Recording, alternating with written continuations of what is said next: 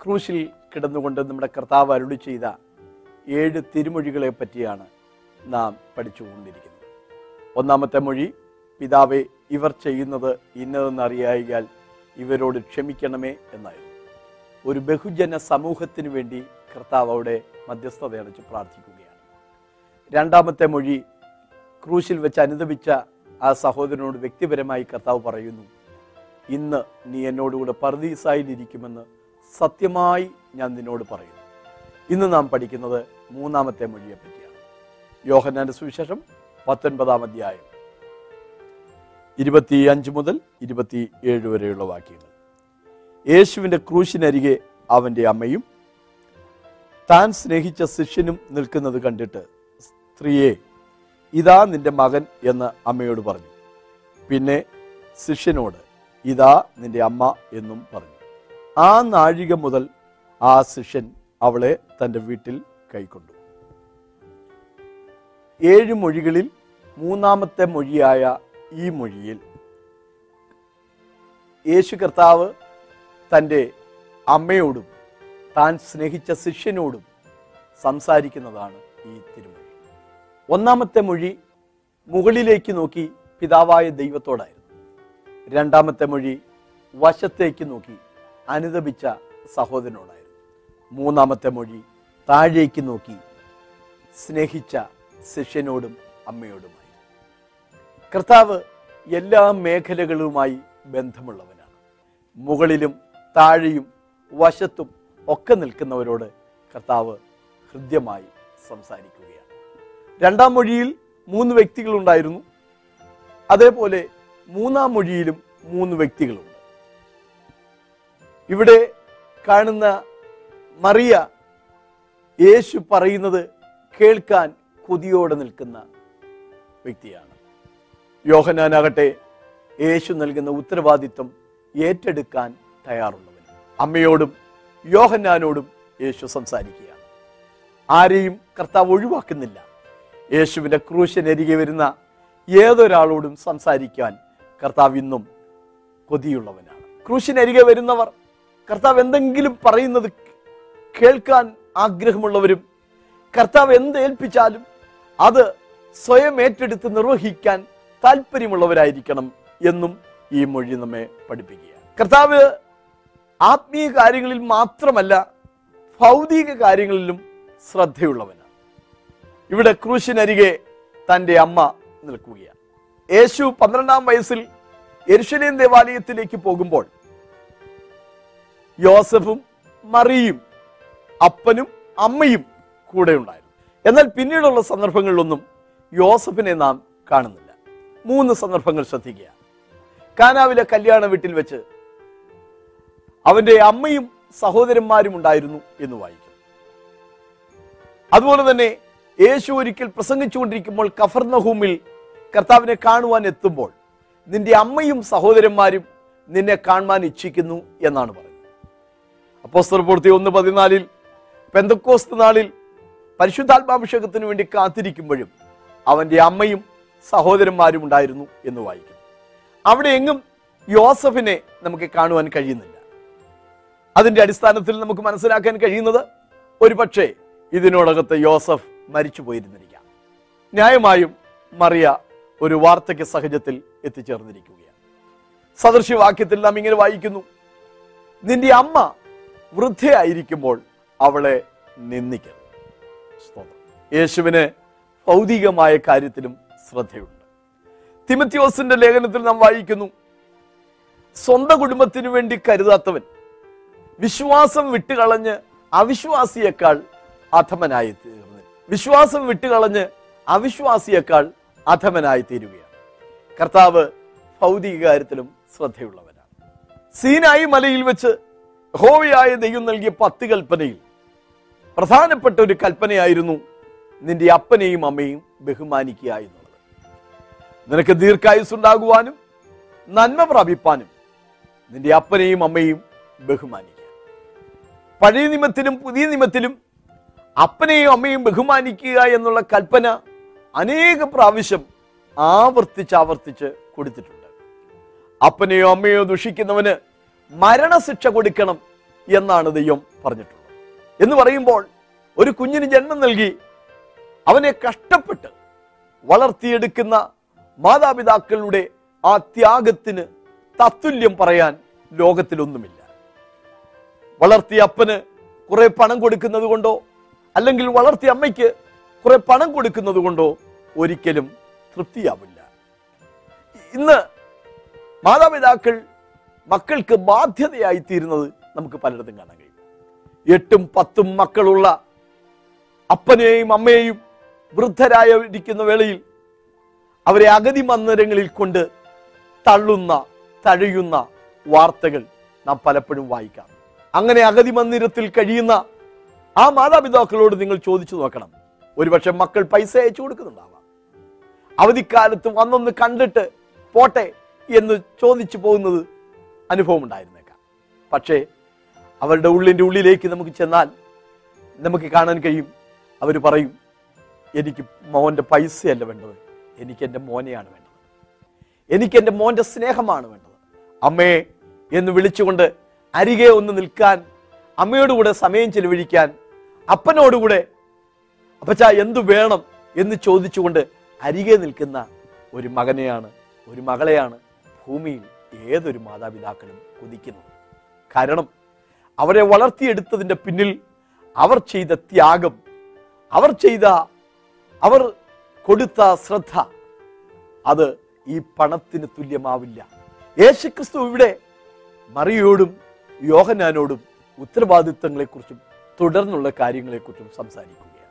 യേശു ഇവിടെ മറിയെ സ്ത്രീയെ എന്നാണ് വിളിച്ചത്. ദൈവമാതാവേ എന്നല്ല ദൈവമാതാവെന്ന് ആളുകൾ വിളിക്കാറുണ്ട്. പക്ഷേ അതിലെ ഒരു അപാകത നാം തിരിച്ചറിയണം. നാം ജനിക്കുന്നതിന് മുമ്പ് നമ്മുടെ അമ്മ യേശു ദൈവമാണ്. പക്ഷേ ദൈവമാതാവെന്ന് മറിയെ വിളിച്ചാൽ ദൈവം ഉണ്ടാകുന്നതിന് മുമ്പേ മറിയുണ്ട് എന്ന് പറയേണ്ടി വരും. യോഹനാൻ എട്ടിന്റെ അൻപത്തി എട്ടിൽ യേശു ജനിക്കുന്നതിന് രണ്ടായിരം വർഷങ്ങൾക്കെങ്കിലും മുമ്പ് ജീവിച്ചിരുന്ന അബ്രഹാമിനെ ഉദ്ധരിച്ചുകൊണ്ട് കർത്താവ് പറയുകയാണ് അബ്രഹാം ജനിക്കുന്നതിന് മുമ്പേ ഞാൻ ഉണ്ട്.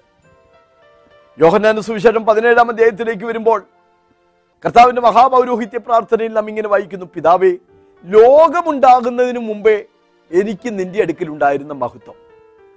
അപ്പോൾ അബ്രഹാം ജനിക്കുന്നതിന് മുമ്പല്ല ലോകമുണ്ടാകുന്നതിന് മുമ്പേ യേശു ക്രിസ്തു ഉണ്ടായിരുന്നവൻ ദൈവത്തോടുകൂടെയുള്ള സമത്വം മുറുകെ പിടിച്ചുകൊള്ളണമെന്ന് വിചാരിക്കാതെ ദൈവരൂപത്തിലിരുന്ന ക്രിസ്തു മനുഷ്യരക്ഷയ്ക്ക് വേണ്ടി മനുഷ്യൻ ജഡരക്തങ്ങളോടുകൂടിയവനാകൊണ്ട് അവനും അവരെ പോലെ ജഡരക്തങ്ങളോടുകൂടിയവനായി ഭൂമിയിലേക്ക് അവതരിക്കുകയാണ് ഉണ്ടായത് അതുകൊണ്ട് തന്നെ യേശുവിനെ ബൈബിളിൽ പലയിടത്ത് വിളിച്ചിരിക്കുന്നത് പോലെ യേശുവിന്റെ അമ്മയായ മറിയ എന്ന് വിളിക്കുന്നതാണ് ഏറെ ഉചിതമായിട്ടുള്ളത്. സ്ത്രീയെ എന്ന് വിളിച്ചതിന് വേദപണ്ഡിതന്മാർ തരുന്ന മൂന്ന് ഉത്തരങ്ങൾ ഞാനിവിടെ പറയാൻ ആഗ്രഹിക്കുന്നു.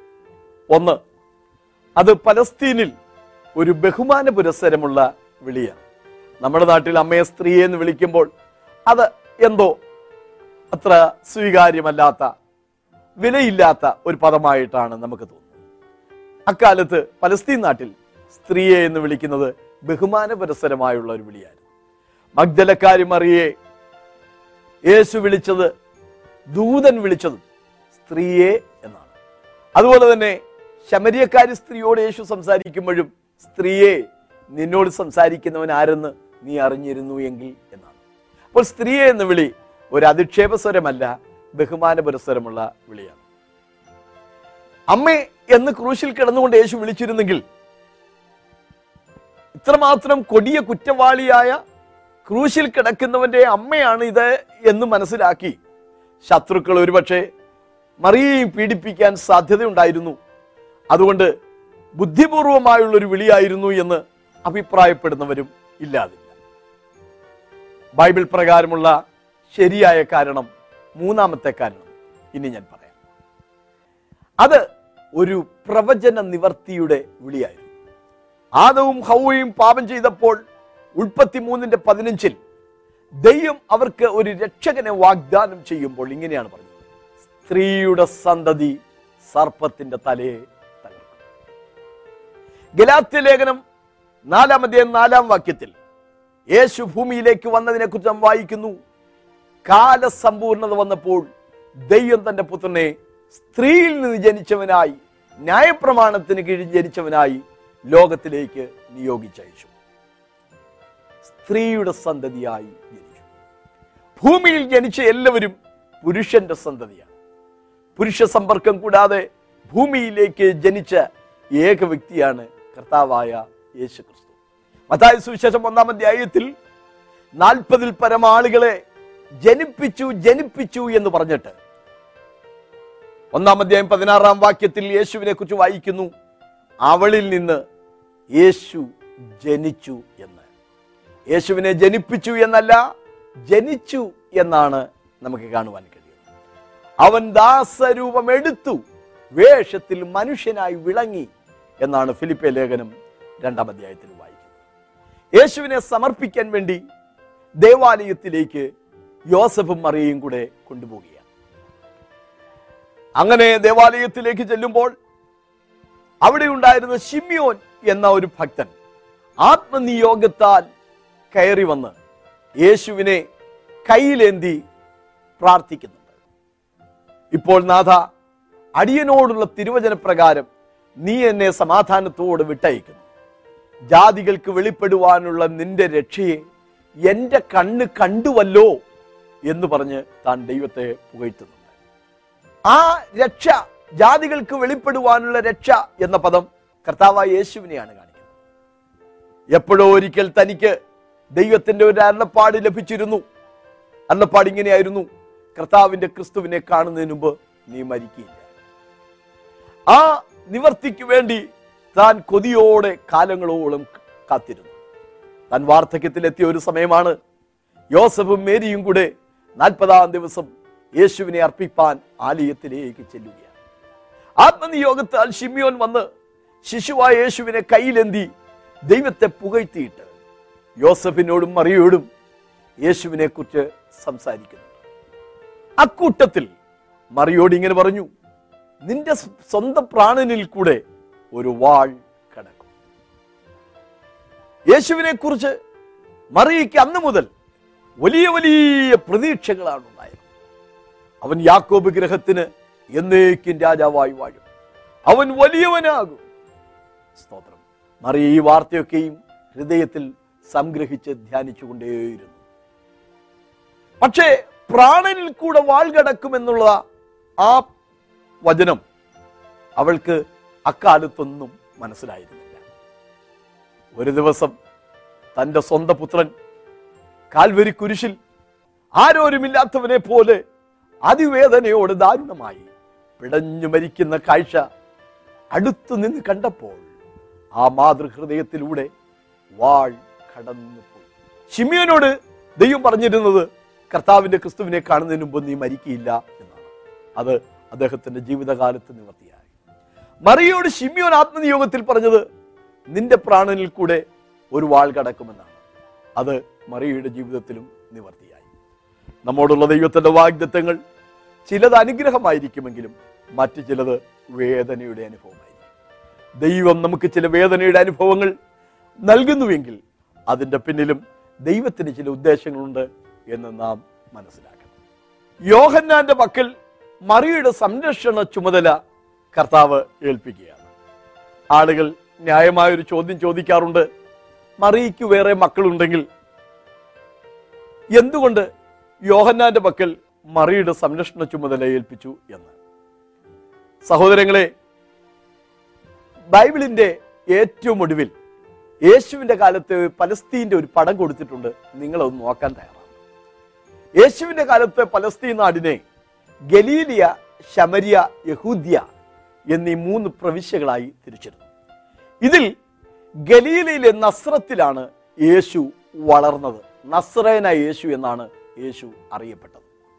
അന്നത്തെ യഹൂദന്റെ ആലയം നിലനിന്നിരുന്നത് തലസ്ഥാന നഗരിയായ യഹൂദ്യയിലെ എരുഷലേമിലായിരുന്നു ആണ്ടുതോറും എരുഷലേമിലേക്ക് പോക പതിവായിരുന്നു.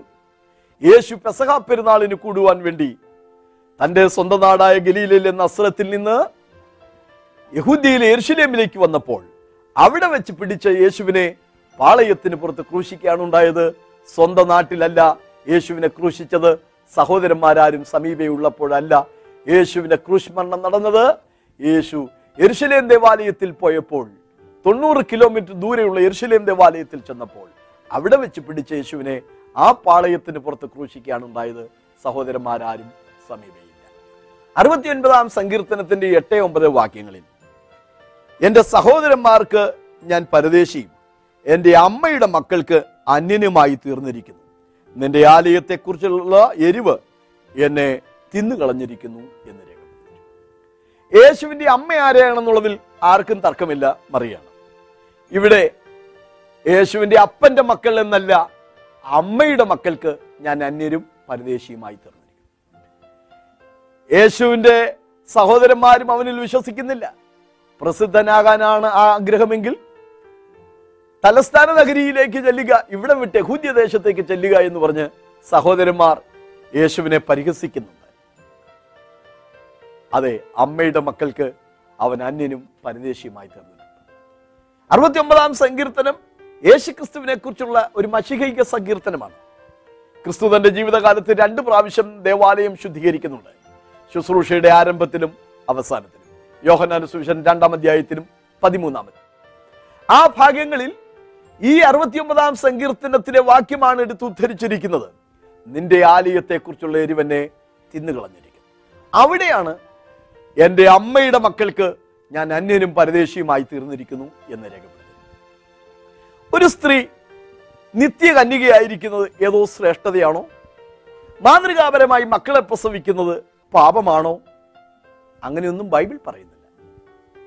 നിങ്ങൾ ന്യായമായി ഒന്ന് ചിന്തിച്ചു നോക്കൂ. യേശുവിന് വേറെ അനുജന്മാരുണ്ടായിരുന്നു അഥവാ മറിയയ്ക്ക് വേറെ മക്കളുണ്ടായിരുന്നു എന്ന് വിശ്വസിക്കുന്ന കോടാനുകോടി ഭക്തന്മാർ ലോകത്തിലുണ്ട്. അവർക്ക് ആർക്കും യേശുവിന് വേറെ അനുജന്മാരുള്ളത് കൊണ്ടോ അല്ലെങ്കിൽ മറിയയ്ക്ക് വേറെ മക്കളുള്ളത് കൊണ്ടോ യേശുവിനോടുള്ള സ്നേഹത്തിനോ ഭക്തിക്കോ വിശ്വാസത്തിനോ ആശ്രയബോധത്തിനോ യാതൊരു കുഴപ്പവും സംഭവിക്കുന്നില്ല. അത് സാധാരണ ഉള്ള കാര്യമല്ലേ? തന്നെയല്ല അവൾ നിത്യകന്യകയായിരിക്കാനായിരുന്നു ആഗ്രഹമെങ്കിൽ ഭർത്താവായ യോസഫിനെ നൽകേണ്ടതില്ലായിരുന്നു. അതായത് സുവിശേഷത്തിൽ നമ്മൾ വായിക്കുന്നു മകനെ പ്രസവിക്കും വരെ അവൻ അവളെ പരിഗ്രഹിച്ചില്ല. നാലു മണി വരെ ചോറുണ്ടില്ലെന്ന് പറഞ്ഞാൽ അത് കഴിഞ്ഞ് ചോറുണ്ടു എന്ന് വ്യക്തമല്ലേ? ലൂക്കോസ് വിശേഷത്തിൽ യേശുവിന്റെ ജനനത്തെക്കുറിച്ച് വായിക്കുന്നു അവിടെ ഇരിക്കുമ്പോൾ അവൾ തന്റെ ആദ്യജാതനെ പ്രസവിച്ചു. എന്റെ മൂത്ത മോൻ അമേരിക്കയിലാണെന്ന് പറഞ്ഞാൽ ഇളയ മോൻ ഉണ്ട് എന്ന് വ്യക്തമല്ലേ? ആദ്യജാതൻ എന്ന് പറയുമ്പോൾ വേറെ മക്കളുണ്ടെന്ന് അവിടെ വ്യക്തമല്ലേ? അല്ലെങ്കിൽ ഏകജാതൻ എന്ന് പറയുമായിരുന്നുവല്ലോ? സഹോദരങ്ങളെ യേശുവിന് വേറെ അനുജന്മാരുണ്ടായിരുന്നു. മറിയയ്ക്ക് വേറെ മക്കളുണ്ടായിരുന്നു. അത് നമ്മുടെ വിശ്വാസത്തിനോ ക്രിസ്തുവിനോടുള്ള ഭക്തിക്കോ ഒരു തടസ്സമേ അല്ല. പക്ഷെ ഇവിടെ യോഹനാന്റെ മക്കൾ സംരക്ഷണ ചുമതല ഏൽപ്പിക്കാനുണ്ടായ കാരണം യേശുവിന്റെ സഹോദരന്മാരാരും സമീപയില്ല. അവരെല്ലാം തൊണ്ണൂറ് കിലോമീറ്റർ ദൂരെയുള്ള ഗലീലയിലെ നസ്രത്തിലാണ്. യോഹന്നാന്റെ മക്കൾ കർത്താവ് സംരക്ഷണ ചുമതല ഏൽപ്പിക്കുകയാണ്. തിരുവഴുത്തിൽ നാം ഇങ്ങനെയാണ് വായിച്ചത്. ആ നാഴിക മുതൽ അവൻ അവളെ കൂട്ടിക്കൊണ്ട് വീട്ടിലേക്ക് പോയി. യേശു സ്നേഹിച്ച ശിഷ്യൻ എന്നാണ് വായിക്കുന്നത്. രണ്ടാത്മിക ചിന്തകൾ നമുക്കവിടെ ലഭിക്കുന്നു. യേശുവിനോട് സ്നേഹമുള്ളവന് മാത്രമേ ക്രൂശിന്റെ അനുഭവത്തിലും കർത്താവിനോട് ചേർന്ന് നിൽക്കാൻ കഴിയുന്നത് ഈ രാത്രി ഞാൻ ഇടയനെ വെട്ടും. ആടുകൾ ചിതറിപ്പോകുമെന്ന് എഴുതിയിരിക്കുന്നുവല്ലോ എന്ന് കർത്താവ് പറഞ്ഞപ്പോൾ പത്രോസ് പറഞ്ഞു കർത്താവ് ആരെല്ലാം അങ്ങെ തള്ളിക്കളഞ്ഞാലും ഞാൻ തള്ളിപ്പറയുകയില്ല. അങ്ങയോട് കൂടെ തടവിലാകാനും അങ്ങയോട് കൂടെ മരിപ്പാനും ഞാൻ തയ്യാറാണെന്നൊക്കെയാണ് പത്രോസ് പറഞ്ഞതെങ്കിലും ആ പറഞ്ഞ വാക്ക് പാലിക്കുവാൻ പിന്നത്തേതിൽ അവന് കഴിയാതെ പോയി. വാക്ക് പാലിക്കാൻ ധൈര്യം നടിച്ചു പിൻഗമിച്ചെങ്കിലും മഹാപുരോഹിതന്റെ കൊട്ടാരത്തിൽ വെച്ച് ആ മനുഷ്യനെ ഞാൻ അറിയുന്നില്ല എന്ന് പറഞ്ഞ് ആണയിട്ട് പ്രാഗി കൂകി നിലവിളിച്ച്. പിന്നത്തേതിൽ അവൻ കൈപ്പോടെ കരഞ്ഞുകൊണ്ട് അവിടെ നിന്ന് ഇറങ്ങിപ്പോയി. യേശു സ്നേഹിച്ച ശിഷ്യൻ അവിടെയും യേശുവിന്റെ അരികെ ഉണ്ടായിരുന്നു. പത്രോസ് പിന്മാറിപ്പോയിട്ടും യോഹന്നാൻ പിന്മാറിപ്പോയില്ല. യേശുവിനെ സ്നേഹിച്ചവൻ യേശു സ്നേഹിച്ചവൻ അവൻ പിന്നാലെ ചെന്നു. ക്രൂശിന്റെ വേളയിലും യേശുവിന്റെ അരികെ ആ ശിഷ്യനുണ്ടായിരുന്നു യേശുവിനോടുള്ള സ്നേഹമാണ്. വേദനയുള്ള വേളകളിലും യേശുവിനോട് ചേർന്ന് നിൽക്കുവാൻ എന്നും നമ്മെ പ്രേരിപ്പിക്കുന്നത് നമുക്ക് അവിടുന്ന് ലഭിക്കുന്ന രണ്ടാമത്തെ ആത്മീക ചിന്ത യേശു നൽകുന്ന ഏതൊരു ഉത്തരവാദിത്വവും നാം ഏറ്റെടുക്കണം. അത് ചിലപ്പോൾ സുഗമമായ കാര്യങ്ങളായിരിക്കത്തില്ല. ഒരു ബാധ്യത പോലെ നമുക്ക് തോന്നാവുന്ന കാര്യങ്ങളായിരിക്കാം. പക്ഷേ യേശുവിനോടുള്ള സ്നേഹനിമിത്തം കർത്താവ് ഏൽപ്പിക്കുന്ന ഏതൊരു ഉത്തരവാദിത്വം ഏറ്റെടുക്കുവാൻ നമ്മുടെ ജീവിതത്തിൽ ദൈവം കൃപ ചെയ്യട്ടെ. തിരുവഴുത്ത് പറയുകയാണ് ആ നാഴിക മുതൽ അവൻ അവളെ കൂട്ടിക്കൊണ്ട് വീട്ടിലേക്ക് പോയി. യേശുവിനോടുള്ള സ്നേഹമാണ് യേശു ഏൽപ്പിക്കുന്ന ഏതൊരു ഉത്തരവാദിത്വവും കൃത്യമായി നിവർത്തിക്കുവാൻ നമ്മെ എന്നും എന്നും പ്രേരിപ്പിക്കുന്നു. ദൈവത്തിന് സ്തോത്രം. ഇന്നും ക്രൂശിനരികിലേക്ക് വന്നാൽ കർത്താവ് നിന്നോട് സംസാരിക്കുന്നത് നീ ചെയ്യേണ്ടുന്ന ഉത്തരവാദിത്തങ്ങളെ കുറിച്ചായിരിക്കും അത് ഏറ്റെടുക്കുവാൻ നിനക്ക് മനസ്സുണ്ടോ? കർത്താവ് ഏൽപ്പിച്ച ഉത്തരവാദിത്തങ്ങൾ നിറവടിയായി നിവർത്തിക്കുവാൻ നമുക്ക് സാധിക്കുന്നുണ്ടോ? ക്രൂശിനരികെ താൻ സ്നേഹിച്ച ശിഷ്യൻ നിന്നിരുന്നു എന്നാണ്.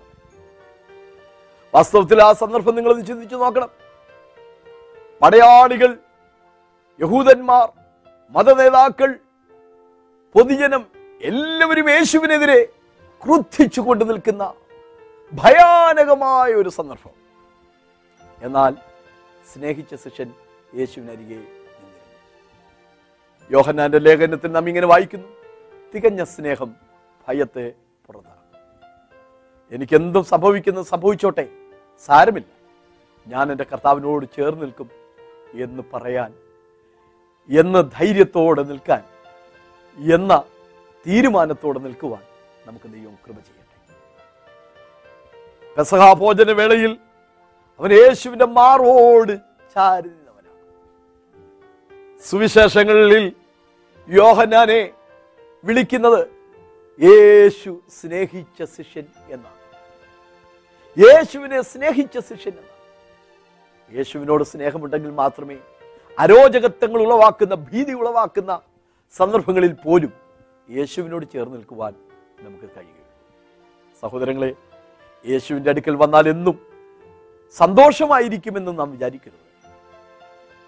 വേദനയുടെ അനുഭവങ്ങളും പ്രാണഭയവും ഒക്കെ അനുഭവിക്കേണ്ടതായിട്ട് പൗലോസ് ക്രിസ്തുവിന് വേണ്ടി സഹിച്ച അനേക കഷ്ടതകളുടെ പട്ടികകൾ റോമാലേഖനത്തിലും കുരിന്ത ലേഖനത്തിലുമായി നാം വായിക്കുന്നു. ക്രിസ്തുവിന് വേണ്ടി പൗലോസ് സഹിച്ച മുപ്പത്തിയൊന്ന് ത്യാഗങ്ങളുടെ കഷ്ടതകളുടെ പട്ടിക നിരത്തി വെച്ചിട്ട് പൗലോസ് പറയാണ് ഇതിനൊന്നിനും ക്രിസ്തുവിനോടുള്ള സ്നേഹത്തിൽ നിന്ന് എന്നെ അകറ്റുവാൻ കഴിയുകയില്ല എന്ന് ഞാൻ ഉറച്ചിരിക്കുന്നു. രോഗമോ ദുഃഖമോ പട്ടിണിയോ ആപത്തോ വാളോ ദൂതന്മാർക്കോ ഇപ്പോഴുള്ളതിനോ വരുവാനുള്ളതിനോ ഒന്നിനും യാതൊരു സൃഷ്ടിക്കും ക്രിസ്തുവിൽ നിന്നുള്ള സ്നേഹത്തിൽ നിന്ന് എന്നെ വേർതിരിപ്പാൻ പന്ത്രണ്ട് ശിഷ്യന്മാർ യേശുവിനുണ്ടായിരുന്നല്ലോ. യൂതാവ് ഒറ്റിക്കൊടുത്ത് പോയില്ലേ? പത്രോസ് തള്ളിപ്പറഞ്ഞു പോയില്ലേ? ബാക്കിയുള്ളവരെല്ലാം പ്രാണഭയത്തോടെ ഓടി പോയില്ലേ എന്നിട്ടും യോഹന്നാൻ യേശുവിനെ വിട്ടുപോയില്ല. ഒരുപക്ഷെ യേശുവിന് വേണ്ടി ഒറ്റയ്ക്ക് നിൽക്കേണ്ടതായി നിന്റെ ജീവിതത്തിൽ സംഭവിച്ചേക്കാം. എന്നാൽ ഒരു കാര്യം കൂടെ നിങ്ങൾ ഓർക്കണം. യേശുവിന് വേണ്ടി ഒറ്റയ്ക്ക് നിന്ന ആ യോഹന്നാന്റെ ജീവിതത്തിൽ പിൽക്കാലത്തുണ്ടായ ഒരു നന്മ കൂടെ പറഞ്ഞ് ഞാൻ ഈ വാക്കുകൾ അവസാനിപ്പിക്കുക ക്രൂശിനരികെ സ്നേഹിച്ച ശിഷ്യൻ നിന്നിരുന്നു. അവൻ ക്രൂശിലേക്ക് നോക്കി. യേശുവിന്റെ കണ്ണുകളിലേക്ക് അവൻ നോക്കി. യേശുവിന്റെ മുഖത്തേക്ക് അവൻ നോക്കി. യേശുവിന്റെ തലയിലേക്ക് അവൻ നോക്കി. കണ്ണുകൾ കലങ്ങിയതാണ്. മുഖത്തെ രോമം പറിച്ചെടുത്തതാണ്. തലയിൽ മുൾക്കിരീടമാണ്. ദേഹത്ത് മതിയായ വസ്ത്രങ്ങൾ ഇല്ല. എന്നിട്ടും ആ സ്നേഹിച്ച ശിഷ്യൻ ക്രൂശിനരികെ നിന്നു. പിൽക്കാലത്ത് യേശുവിന്റെ സാക്ഷ്യ നിമിത്തം പത്മോസിലേക്ക് നാട് കടത്തപ്പെട്ടവനായ യോഹന്നാൻ. അതേ യേശുവിനെ കാണുന്നത് മറ്റൊരു രൂപത്തിലാണ്.